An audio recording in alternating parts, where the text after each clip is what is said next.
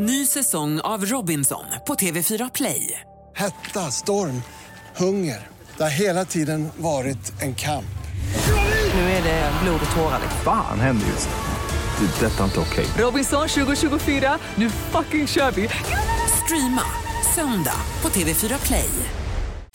Hej, jag heter Gry Forssell och du lyssnar inte på radiostationen Mix Megapol. I alla fall inte just nu, för du ska ju precis höra ett nytt avsnitt av Mord mot mord. Men först vill ju vi säga hej. Hej, hej, det här är NyhetsJonas. Det här är Carolina Widerström. Och här är Gullige Dansken. Ja, och så Gry då, då. Det vi vill säga är att när du har lyssnat klart på den här podden, då får du gärna lyssna på våran. Vi spelar in ett nytt avsnitt varje morgon av våra podd Kvartsamtal. Och hela radioprogrammet blir ju också en podd om man är väldigt morgontrött eller så. Just det, om man missar morgonen ja. Men mest av allt så får du gärna lyssna på programmet i direktsändning varje morgon på Mix Megapol. Live varje morgon från klockan sex och då har vi med oss massor med vänner också. Thomas Bodström, Babben Larsson, Johan Pettersson, Christian Luuk. Massor med coola människor som bara dyker upp och gör livet bättre. Ja, som jag, Gullige Dansken. Exakt så. Och så mycket bra musik och annat skoj såklart. Så vi hörs när du vaknar på Mix Megapol. Podplay. Båda två har blivit skjutna. Mannen har blivit skjuten en gång i huvudet och kvinnan har blivit skjuten tre gånger. Utöver att hon har blivit skjuten så har hon också fått sin hals uppskuren. Hon har också ett blåmärke på sin arm och typ ett litet skärsår på sin läpp. Och det här har jag bara läst i vissa källor så att jag vet inte om det stämmer. Enligt dem då så skulle det visa sig sen att hennes tunga hade blivit avlägsnad. Sjukt obehagligt om det är så.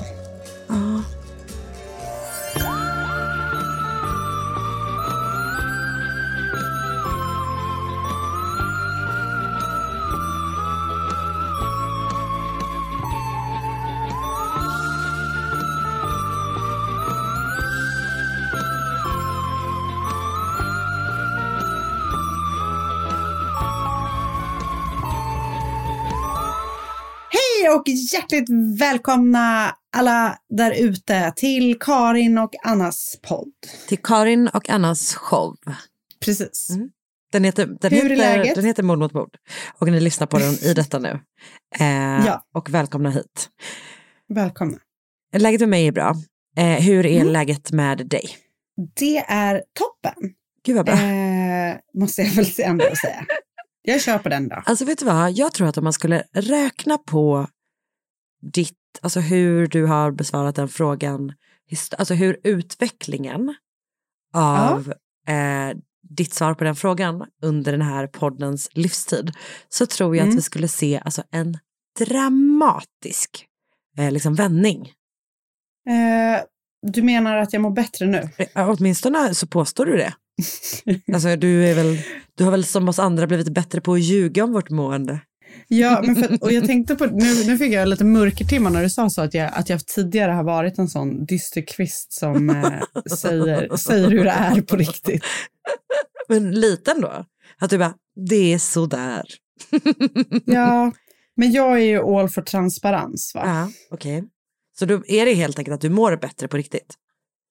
Jag tror det. Jag tror, Jag vet inte. jag tror att du gör det. Jag mår bra nu i alla fall. Det är väl det viktigaste. Det är verkligen det viktigaste och det gör mig Mm. så, så glad. Och jag kan väl säga till er som lyssnar att jag kommer, jag ber om ursäkt om det är lite ekigt här. Jag sitter i mitt sovrum och kommer, Du är en badhall. jag är en och- badhall eh, live från Vattenpalatset i Lerum. Det vore kul om du hade, eller, eller att det var ännu roligare om ni hade kaklat sovrum. Ja, Och väldigt snuskigt på något vis. mm, och också väldigt typ Dexter.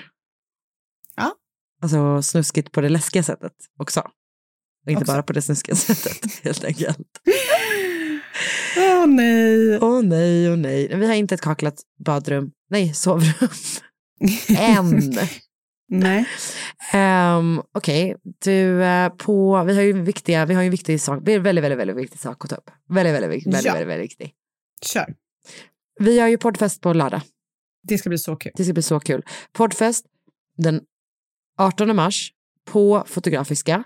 Eh, Mm. Där kommer vi livepodda och det finns massa andra poddar som kör med. Vi börjar klockan 17 på den stora scenen tror vi. Ja, vi vi, vet, det vi vet inte hur stor den är, men vi är livrädda. Jag ser framför mig att den är så stor att vi knappt kommer hinna korsa den under den tiden vi ska podda.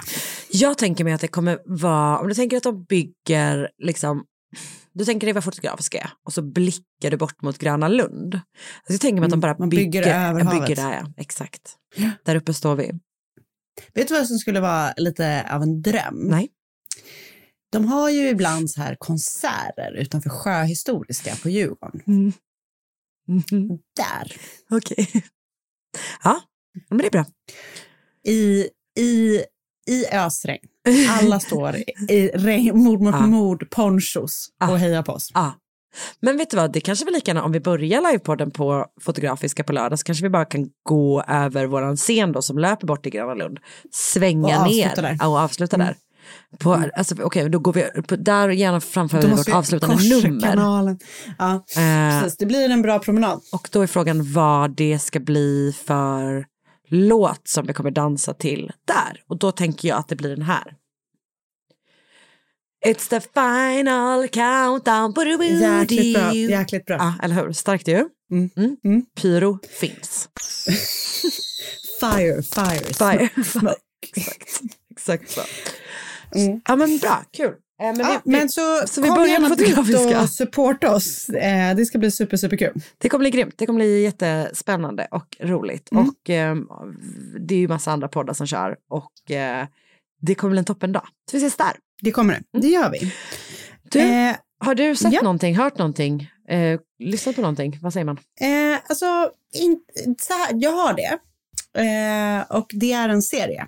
Ja. Som inte i sig är true crime, men den är baserad på en bok. Eh, eh, och den heter Defending Jacob. Aha. Och den finns att se på eh, Apples streamingtjänst. Och den handlar om en eh, familj där pappan är distriktsåklagare och eh, så hittas en av hans söners klasskompisar mördad. Mm. Och eh, så blir sonen misstänkt. Ah. Den är liksom, som Oscar sa, det känns som en såpa lite i så skådespelandet. Aha. På ett bra eller dåligt sätt? Men- Nej, men det, det, den är bra. Vi vill liksom fortsätta titta på den. Vi har Mm. sett tre avsnitt. Men den är liksom sådär som amerikanska serier var förr mer om du fattar. Ah, den, är liksom verkligen, den är liksom bara, den är bara en serie om du fattar vad jag menar. Ja. Men det är en spännande story så att ehm, man blir intrigued. Det låter typ ganska spännande.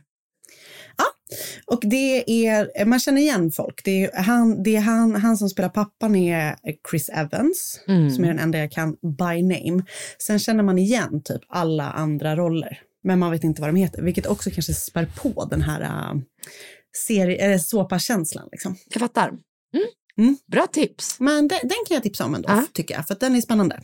Bra. Du då? Jag tror inte jag har något. Jag tror fan inte Nej. jag har något. jag är Det ledsen. är helt finemang. Ehm, jag jag eh, kanske kommer tillbaka då med ett nu. Ska, nästa vecka ska jag ha tips. Det, det lovar jag dig. Kul. Ja, har du något att se fram emot? Det gör jag redan nu. Mm. Ja, men bra. Men du, ska vi helt enkelt sätta igång då, eller? Jag tycker det. Ja, jag. Alltså verkligen. Bra, bra, bra.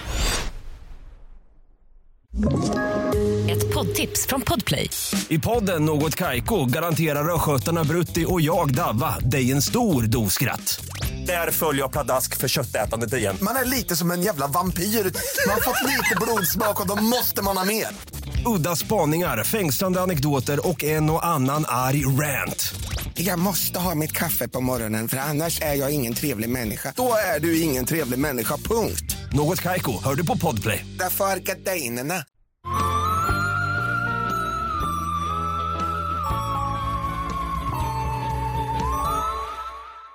En dag i september 1922 hittades två kroppar på ett fält i Somerset County i New Jersey.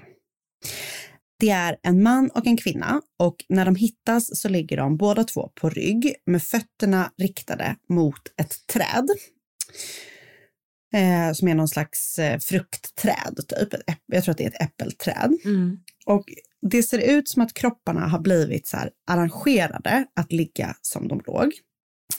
För kvinnans hand ligger på, eh, låg på mannens lår eh, på ett sätt som du vet, det, det, det ser väldigt arrangerat ut. Så. Ja.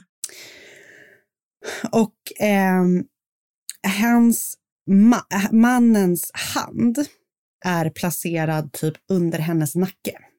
Ah, Okej.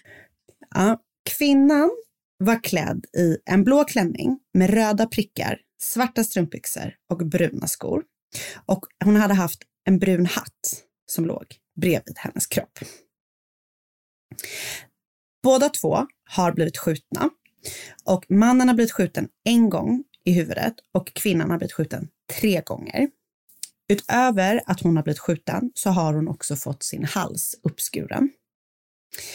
Hon har också ett blåmärke på sin arm och typ ett litet skärsår på sin läpp. Eh, det skulle senare visa sig, och det här har jag bara läst i vissa källor, så jag vet inte om det stämmer, men det, enligt dem då så skulle det visa sig sen att hennes tunga hade blivit avlägsnad. Det är jag inte helt säker på, men det är sjukt obehagligt om det är så. Mellan de här två kropparna, och det är därför man också typ tror att, eller liksom utgår ifrån att kropparna blivit arrangerade att ligga, ligga så som de ligger, för att du vet, både hon i alla fall har, eller båda två har ju mött en, ett jättehemskt öde, men hon har ju liksom ändå, alltså man tror inte, de har ju inte bara hamnat så, utan båda två har liksom Ja. mördats ganska brutalt. För, och, och, precis. Ja. Mellan de två kropparna så låg det så här sönderrivet papper som skulle visa sig inte vara vilket papper som helst, utan det var kärleksbrev. Huh. Mannens ansikte hade blivit täckt av hans hatt.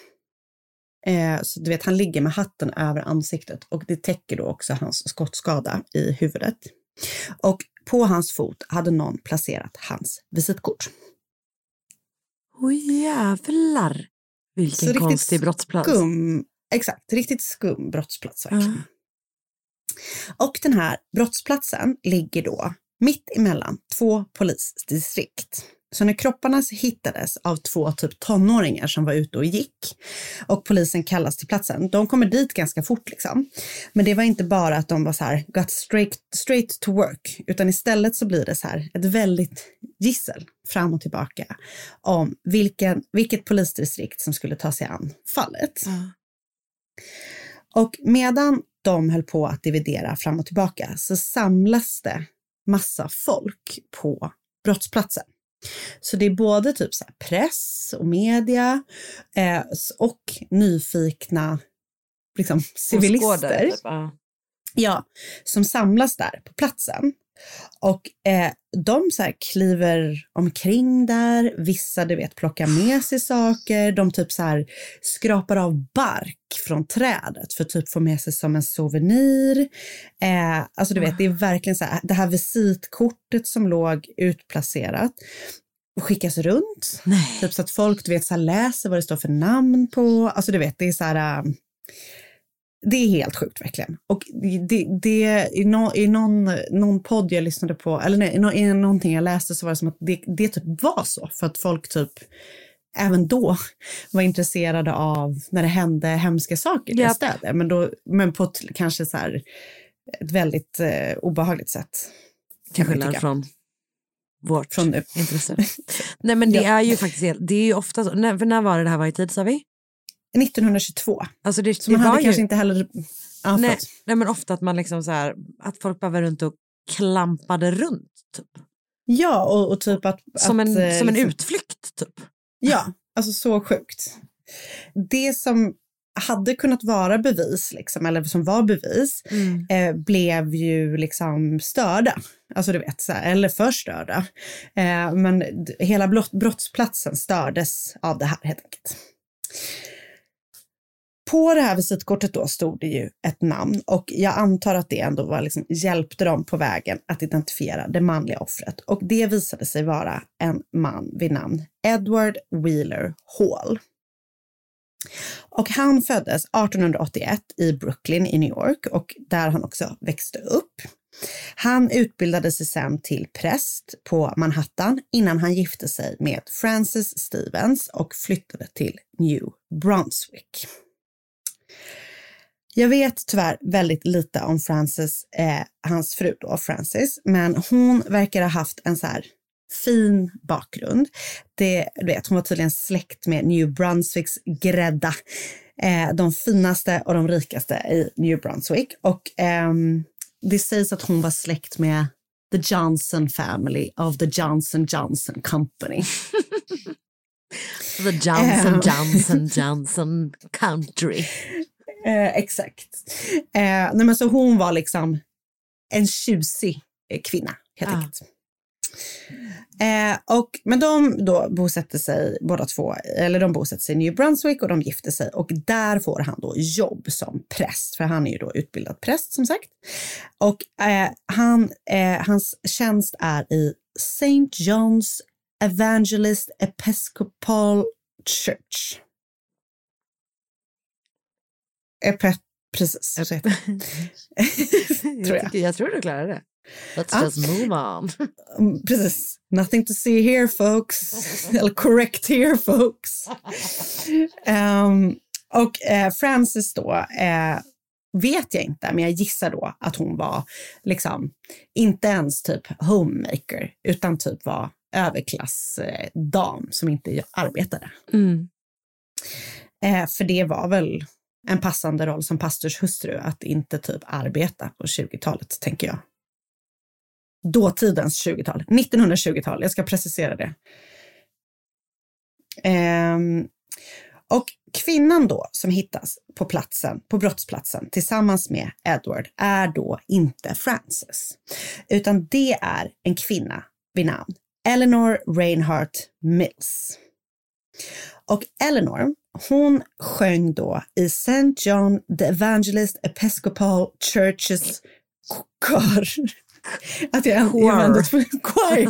Jag höll på att säga choir, men, men eh, kören Ah, ah, ah. i den här kyrkan. Jag var ändå tvungen att säga det två gånger för att riktigt torture myself. Mm, bra. Så hon sjunger i kören i kyrkan och var också gift med kyrkans vaktmästare som hette James E. Mills. Och hon beskrivs liksom lite som snyggingen i församlingen kanske Mm, man skulle kunna mm, säga. Mm. Eh, och trots att brottsplatsen då hade blivit klart kontaminerad av att det var massvis med personer som stampade omkring på brottsplatsen och rörde saker, så var det ju då ändå, liksom, fanns det ju ändå saker där som berättade något om vad som hade hänt. För som jag nämnde så var det ju då kärleksbrev som hittades på brottsplatsen och eh, de var sönderrivna och breven visade sig sen då eh, vara korrespondens mellan inga mindre än just Edward och Eleanor. Och det blev liksom helt tydligt att eh, de har haft en affär med varandra. Och eh, jag vet inte om det var breven som hittades på platsen eller om det var brev som hittades senare, men det är liksom ganska sexiga saker de har skrivit till varandra. Och, och, och jag tänker att kanske ännu mer sexiga med 20-talsmått, 20, 1920-talets mått och med tanke på att eh, de var typ båda två djupt eh, kristna. Troende liksom. Ja, gud. Mm. Eh, men så det är liksom så här, okej, they were having an affair. Japp. Ehm, vilket ju såklart är skandal, inte nog med att de båda två var gifta, utan han är ju då dessutom präst och de kommer från helt klart olika liksom, samhällsskikt. Du vet, han är gift med Johnson, Johnson family, Mm. eh, heiress typ. Och hon är gift med en person som sysselsätter sig som ett lite mer vanligt liksom, eh, arbete och som tar hand om kyrkan. Eh, det här fallet då, dels liksom givet hur brottsplatsen så, såg ut. Du hörde ju själv, det var liksom ganska spektakulärt hur liksom de hittades och det som skedde efter. Eh, men också då det här att de också haft en affär med varandra och det faktum att han var präst och allt det där eh, gör ju att det här blir otroligt uppmärksammat av pressen. Japp. Och det sägs, och det här känns som att det sägs om väldigt många fall eh, runt den här tiden, men det sägs ändå att det här var det mest rapporterade om fallet fram tills Charles Lindberghs baby blev kidnappad ungefär tio år senare. Just det. Trial Men det- of the century, om det blir en Exakt. trial. Mm. Mm. Men, och det är verkligen, det känns ju som att det är så uttjatat att allt som hände på 20-talet var så. Men, men det här är verkligen all over the news. Ja, det var mycket så här, extra extra, read all about it. ja, och så har man så saker i, i sitt det har Jag vet inte vad man verkligen. hade där, men man hade saker där. Japp, 100 procent. Ja, bra, då tänker vi lika. Ehm, och somliga menade då direkt så här, det är givet vilka som låg bakom morden. Givet då faktumet att de hade en affär. Deras Men partners. det tog, ja, det tog, eller så här, det tog, det, det, snabbt spek, började det spekuleras i vilka som var skyldiga. Folk var så här, det är självklart. Men polisen agerar typ inte riktigt på det här som folk då tycker är självklart. Vilket är då att Edwards fru, Frances, var liksom hjärnan Ja. bakom morden. Och inte då att hon skulle ha utfört själva dådet själv nödvändigtvis, men att hon säkerligen hade teamat upp med några av hennes manliga släktingar. Då är det alltså Frances Stevens, frugan, hennes bröder Henry Hugill Stevens och William, även kallad Willie Carpenter Steven, Stevens och hennes kusin Henry Della Bruyère Carpenter som var de som folk tyckte var så här, det här är de fyra som har begått morden. Och eh, det liksom säger då folk, eh, och det säger, jag säger folk på grund av att då polisen gjorde typ ingenting för att undersöka de här personerna Nej. närmare. Och anledningen till det då sägs vara att det var för att de hade den ställningen de hade i samhället. Så polisen vågade helt enkelt inte, du vet, vara så här, approacha typ några av de absolut rikaste och typ högst, mest högt stående i deras lilla samhälle och vara så här, hallå, ni har mördat två personer. Nej. Som typ, ja, vilket är jättehemskt liksom, och så fel såklart. Men så verkar det ha varit. Och det liksom slutar också med att så här, den utredning då som inleddes efter att morden hade begåtts eh, och som då inte ledde någonstans för att polisen typ inte gjorde någonting, helt enkelt lades ner. Utan att någon... var, ingenting hände. Ingenting hände. Men det här är då inte alla som är helt nöjda med. Och dels var det då en journalist som skrev för New York Daily Mirror som fortsatte att så uppmärksamma fallet i tidningen även då fast fallet hade lagts ner. Och han hade kontakt med en person som hade kontakt med en av Frances, alltså fru, Edwards frus hemhjälper. Och den här hemhjälpen då fidade och pushade liksom journalisten att fortsätta skriva om det. För att jag tror typ att det kan ha varit den här äh, hemhjälpen som hade typ gett Frances alibi först. Eller du vet, så här, hon sitter tydligen på Intel, så hon är typ så här, jag pekar hitåt med en stor hand, typ, fortsätt skriva om det. Typ så. Så att eh, den här journalisten då bara fortsätter att skriva och skriva och är typ så här, du vet, verkligen skapar så här upprorsstämning typ, kring att så här, varför är det ingen som gör någonting? Och till slut då, fyra år efter att morden på Edward och Eleanor har begåtts, 1926, så bestämde sig New Jerseys guvernör vid den här tidpunkten att fallet måste utredas och prövas igen. Håller med. Jag håller så med också. Och jag vet inte hur mycket som behöver utredas liksom då, eller om de redan bara direkt är så här, hallå där, vi ställer Frances, hennes två bröder, Henry och William och hennes kusin inför rätta. För det liksom inleds och Henry Carpenter då, som är hennes kusin, som typ egentligen var den huvudmisstänkta, att så här, det är nog han som typ verkligen har varit drivande i det här. Eh, lyckas på något vänster se till att han ska liksom prövas ensam. Vilket då är, visar sig vara någonting väldigt bra för honom. För att han kommer sen aldrig att ställas inför rätta. Ha, okej. Och, ehm, men det gör då den andra Henry och William och då Frances, alltså syskonen. Och de har då såklart bunkrat upp med de absolut bästa försvarsadvokaterna. Och de gick då väldigt hårt åt åklagarens huvudvittne som var kvinnan som ägde marken där Edward och Eleanor hade hittats på. Och de gör allting för att hon då ska framstå som en galen kvinna. Och du vet, de typ så här ifrågasätter hennes karaktär och trovärdighet som vittne. Och du vet, alla de där klassiska sakerna. Och tyvärr, tyvärr var det så att hon så här återgav lite olika varianter på hennes vittnesmål i olika skeenden och för olika personer. Så de lyckas ju liksom skära sönder hennes vittnesmål helt och hållet. Ah. Ehm, och det är en intressant bara så detalj i eh, hennes vittnesmål, om hennes vittnesmål i rätten var att hon vid tillfället för rättegången befann sig på sjukhus.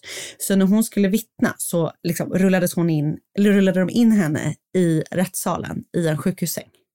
Oj! Ja, jag tyckte det var så starkt. Starka Committat vittne. Mm. Verkligen. Nej, jag ska, jag ska göra min röst hörd. Verkligen. Eh, och rättegången pågick i typ en månad och det hela slutade eh, med då, alltså trots att de hade ett väldigt tydligt motiv för att mörda Edward och Eleanor så fanns det helt enkelt inte tillräckligt bevis för att fälla varken Francis eller hennes bröder eller någon annan heller för den delen för mordet på Eleanor och Edward.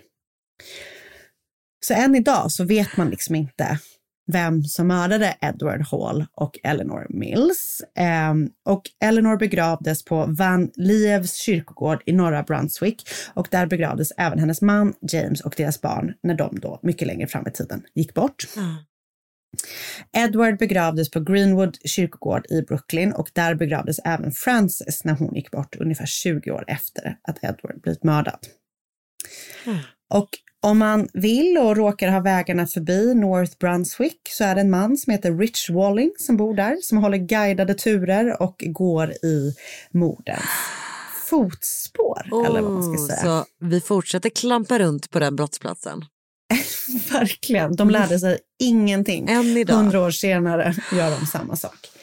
Nej men, Oj, så det var då de så kallade Hall Mills Murders. Och jag tycker det är så fascinerande att det bara liksom så här, att man inte vet fortfarande. Vet du vad jag också måste säga som jag tycker är intressant? För vi, gör ju ganska, vi berättar ju ganska ofta om fall där, alltså med den här typen av brott ändå, alltså att någon Mm. är otrogen eller någon gör någonting i en relation och sen så mördas den av sin partner eller sådär liksom. Ja, Det är ändå ganska, tyvärr. Ja precis. Mm. Men det är inte så ofta den typen av mord blir så alltså ritualistiska. Ja, du menar så. Mm. Alltså att man är så här, nu placerar vi mord, vet så här, att man gör hela, Nej. förstår du? Nej, så. precis. Varför gjorde de så? Men undrar om Nej, man försökte och- få det att framstå som att det var någonting som det inte var. Någon annan. Ja, Mm. exakt. Eller, Eller om det kanske helt var någon annan. Ja, exakt. Man vet ju inte. Uff, jävlar. Men, ja. Eller hur? Det var sjukt. Ja. Eh, jag har läst A Sensational Murder Trial in Newly Founded New Yorker skriven av Joe Pompeo på The New Yorker. Och så har jag läst The Murder of Edward Hall and Eleanor Mills, New Jerseys Original Crime of the Century, också skriven av Joe Pompeo på Crime Read. Eh, Wikipedia-sidor, lite olika såklart. Och sen så har jag läst Armed with new evidence, Hall Mills murder sites revisited in walking tour of Jenna Intesimoni på My Central Jersey. Och sen har jag lyssnat på True Crime All the Time Unsolved The Hall Mills Murders. Och det var allt från mig. Tack snälla du. Tack själv. Ett poddtips från Podplay. I fallen jag aldrig glömmer djupdyker Hasse Aro i arbetet bakom några av Sveriges mest uppseendeväckande brottsutredningar. Går vi in med hemlig telefonavlyssning och, och då upplever vi att vi får en total förändring av hans beteende. Vad är det som händer nu? Vem är det som läcker? Och så säger han att jag är kriminell, jag har varit kriminell i hela mitt liv men att mörda ett barn, där går min gräns. Nya säsongen av Fallen jag aldrig glömmer på Podplay.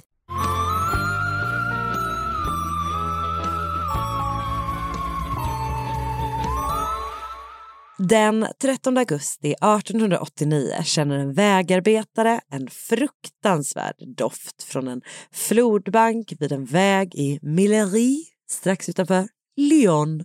Okej. Ja, Anna, vi befinner oss i Frankrike.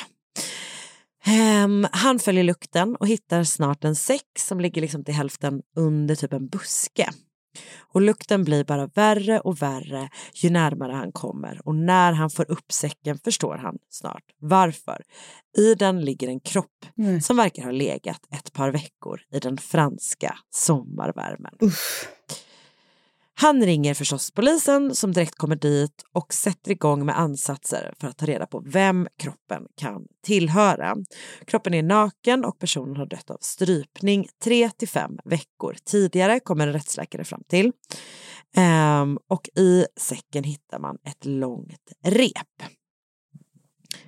Två dagar senare får man nästa ledtråd i fallet. Då hittas delar av en sönderslagen kista, eller stor koffert kanske man kan kalla det, eh, i närheten av platsen där kroppen hittades. Och man förstår att kofferten är kopplad till fallet eftersom den också har en fruktansvärd lukt.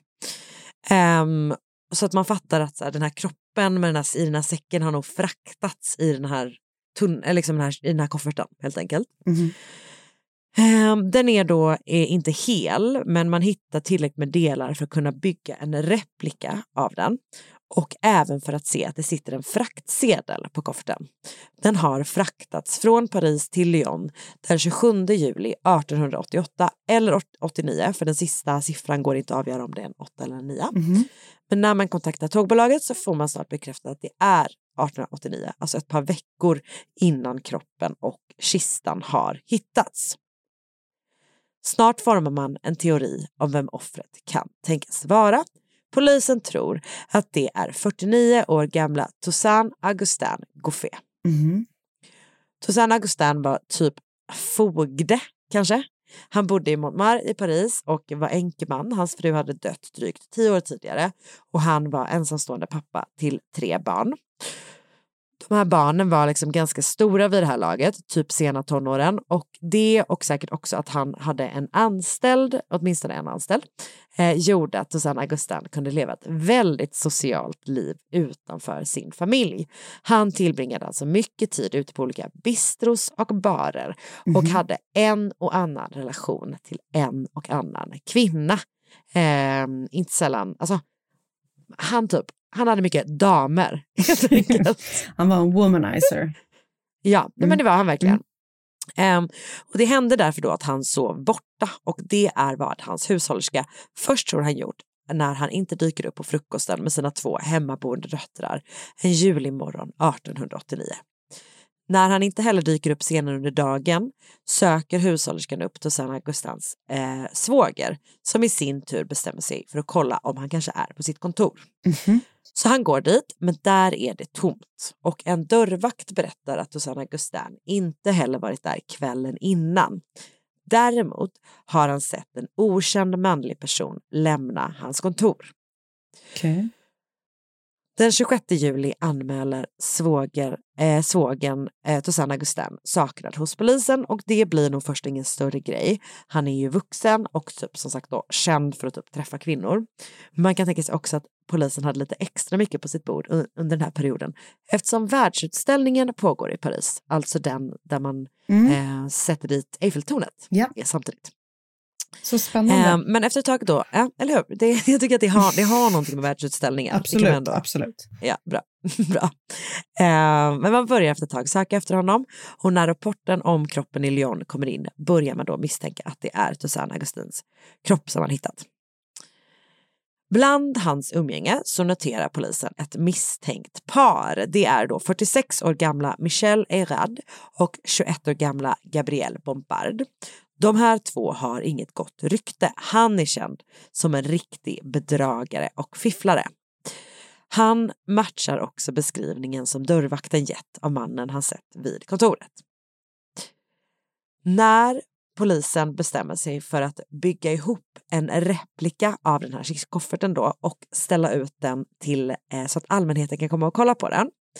Ehm, och, man fotar den också och sätter den i pressen. Men man gör en sån grej, du vet, man bara kom hit och kolla på den här kofferten och se om ni har någonting på det. Typ. Mm. Ehm, och eh, när man får liksom napp på att en bild på det publiceras i media. För polisen får ett samtal från en man i London. Han säger att ett par köpt kistan av honom i London tidigare under sommaren och det visar sig att det här paret är väldigt likt just Michelle och Gabrielle.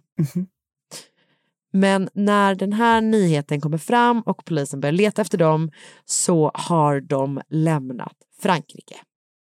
Okej. Så polisen har misstänkta gärningsmän, de har fysiska bevis och vittnen, eh, men det finns ett problem. För rättsläkaren i Lyon kommer fram till att kroppen i säcken inte är Toussaint Augustin Gouffé. Nej.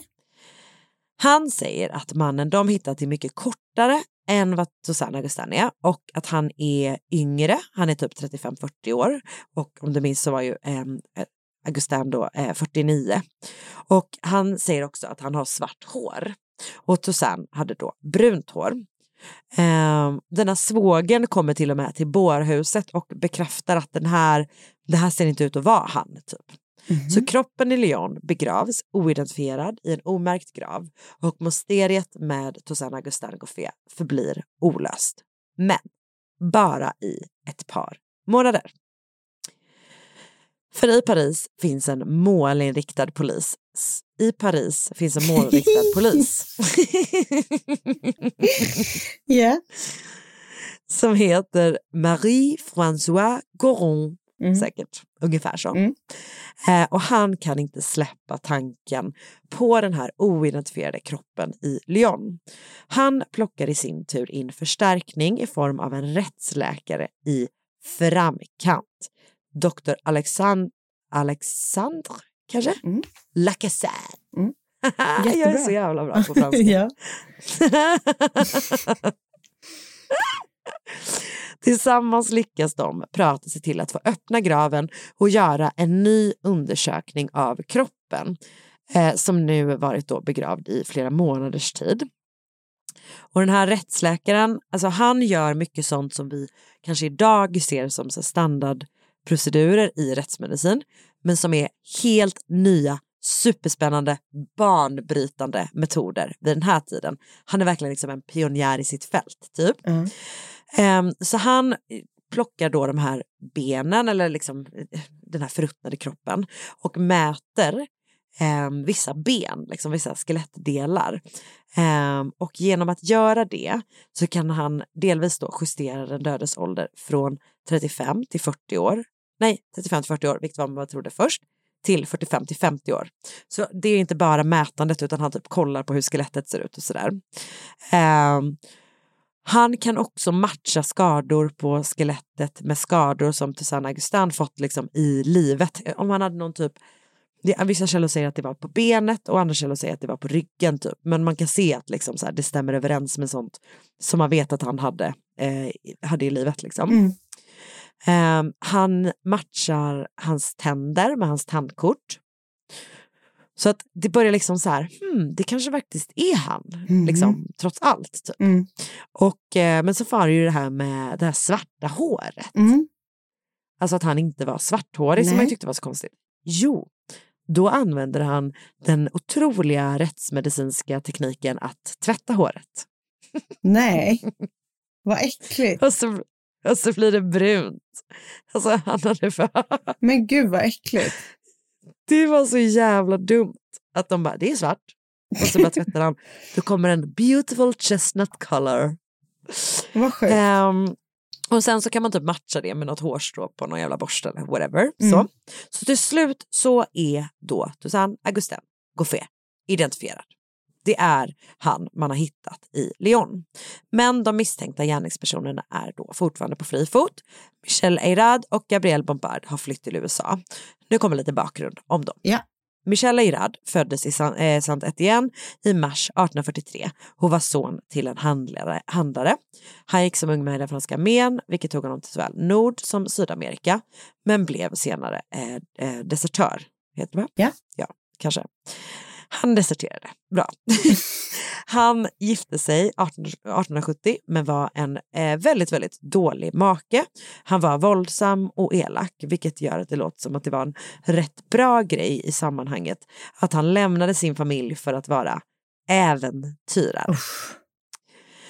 Michel verkar redan tidigt ha tänkt på sig själv främst. Han försörjde sig genom att bedra och stjäla. Det finns en historia eh, i en podd kan jag säga, där man påstod att han rånade sin mamma på hennes eh, dödsbädd. Nämen. Det låter eh, lite väl. Inte så schysst. Kan man tycka. Eh, nej, och det låter så, så att man är så här, kan någon vara sån? Alltså verkligen. men ja, Ja. hur som helst. Det, kan, det tror jag i och för sig. Hemma. Folk är vidriga. Ja, det är sant. Ja, det är faktiskt sant. Folk är faktiskt vid- vidriga. Men han var liksom en riktig jävla svindlare och tjuv och han behövde typ alltid pengar. Något som då skulle visa sig att han hade gemensamt med en 21-åring från norra Frankrike, Gabrielle Bompard. Gabrielle föddes 1868. Hennes pappa handlade med metall och hon hade inte en oproblematisk relation till sin pappa, inte minst eftersom att hon efter att hennes mamma dog, vilket hon gjorde redan när hon var liten, eh, så blev eh, men pappans nya älskarinna var inte förtjust i Gabrielle, utan hon ville få ut Gabrielle ur hushållet. Mhm. Och du vet så här, hon typ skickades till någon slags internatskola redan tidigt och började sen typ under den här tiden, du vet så här klassiskt verkligen, act out. Ja. Eh, alltså hon blev stökig, hon gjorde sånt som fina flickor inte ska, men kanske gör för att få uppmärksamhet av en ointresserad förälder. Alltså verkligen, det känns verkligen som den typen av dålig, dåligt beteende. Ehm, men det gav tyvärr motsatt resultat eftersom hon då först placerades på något, något slags boende för typ dåliga flickor. Och sen satte pappans älskarinna henne helt enkelt på tåget till Paris med lite pengar och så fick hon klara sig själv. Okej. Hon var då som sagt 21 år gammal och snart tog pengarna slut och då hade hon då den enorma turen att träffa på den här drygt 25 år äldre mannen som sa sig ha massor av pengar och snart började de två liksom hassla tillsammans. Så att Gabrielle förförde män som Michelle sen rånade eller typ utpressade på pengar. Okej. Men det räcker inte, utan Michels skulder blir sommaren 1889 allt större och han kommer snart att åka dit om de inte gör något drastiskt. Okej. Men i slutet av juli lämnar de två Frankrike och reser till Nordamerika och förflyttar sig sedan under de kommande månaderna mellan USA, Kanada och Mexiko där de då om- ömsom låtsas att Gab- Gabrielle är Michels dotter och ömsom hans son. Eh, Gabrielle är väldigt, väldigt kort. Okej. Så att hon är liksom barnlik typ. Eh, vilket också gör det ännu Ja, äckligare. verkligen. Eh, med de här eh, liksom fullvuxna männen som, ja, hon ser tydligen väldigt, väldigt ung ut. Så hon kommer liksom undan med, de kommer undan med att hon låtsas som att hon är eh, hans eh, son eller dotter. Okej. Så de, och så byter de namn och sådär hela tiden. Eh, och hemma i Frankrike har det här fallet då, Goffé- Goffé-fallet blivit enorma nyheter och de är då som sagt internationellt efterlysta. De får allt tajtare med pengar även under sin flykt och Michel bestämmer sig att det är dags för en ny stöt. De träffar på en fransman som heter George. Det låter inte franskt. Hur säger man George på franska tror du? George. Bra. George. ja, men jag är ju dålig på franska också. Så jag vill inte att du ska ta mig som Alltså, någon undra- expert. Ja, alltså, om, nu, om jag säger det på engelska det här namnet så kan du försöka säga det på franska, okej? Okej. George Garringer. George Garanger. yes! Så bra. Nej. Så, så bra. Eh, Michelle vill då delvis att de ska lura honom på pengar men hjälpa någon slags investeringskon typ. Men enligt vissa källor så är hans plan eh, istället att liksom göra samma, eh, eh, att helt enkelt döda honom. Eh, och ta alla pengarna och kommer över. Men Gabrielle har blivit allt mer trött på Michelle och faller dessutom för George. Hon bestämmer sig för att varna honom för Michelles planer, lämna Michelle och bli ihop med den här nya snubben istället. Aha. Så hon gör någon grej att typ så här, eh, Michelle hon ska så här, hon ska du vet råna honom eller något Och sen så ska hon och Michelle träffas i New York typ. Men när Michelle kommer till New York så dyker hon aldrig upp för då har hon redan lämnat landet tillsammans med George. Och de är på väg tillbaka till Frankrike. Och på den här resan till Frankrike så verkar det som att hon erkänner då sin inblandning i mordet på Toussaint Augustin Gouffé. Okej. Och den 22 januari 1890 har då Gabrielle Bompard återvänt till Paris och där grips hon av polisen. Först en liten kortis så innekar hon typ att hon vet vad som hände, men snart berättar hon. Hon säger då att Michelle har blivit allt mer ekonomiskt desperat. Hans scams och whatnot har inte varit tillräckligt lönsamma och till slut har han bestämt att enda lösningen är att råna en person på allt han har och sen döda honom. Och till det har han då Gabriels hjälp. Så de har träffat på Toussaint Augustin på stan flera gånger tidigare och han väljs ut delvis för att han visat stort intresse för Gabriel men också för att han skrutit om att han har mycket cash på sitt kontor. Okej. Så där paret förbereder sig då bland annat genom att åka till London och köpa en stor koffert att frakta kroppen i. Ja. Den 26 juli 1889 så råkar Gabrielle träffa Toussaint Augustin på en bar och bjuder honom där till hennes lägenhet i åttonde arrondissemanget i Paris. Och i lägenheten har Michelle och Gabrielle placerat en typ divan nära ett fönster och lagt som liksom en upphissningsmekanism med ett rep liksom över gardinstången typ. Mhm. Och andra änden av det här repet som inte är mot divanen, det håller Michelle i för att han står då gömd bakom gardinen. Mhm. Så Goffé kommer dit, han knackar på dörren och Gabrielle släpper in honom. Hon är typ iförd en morgonrock.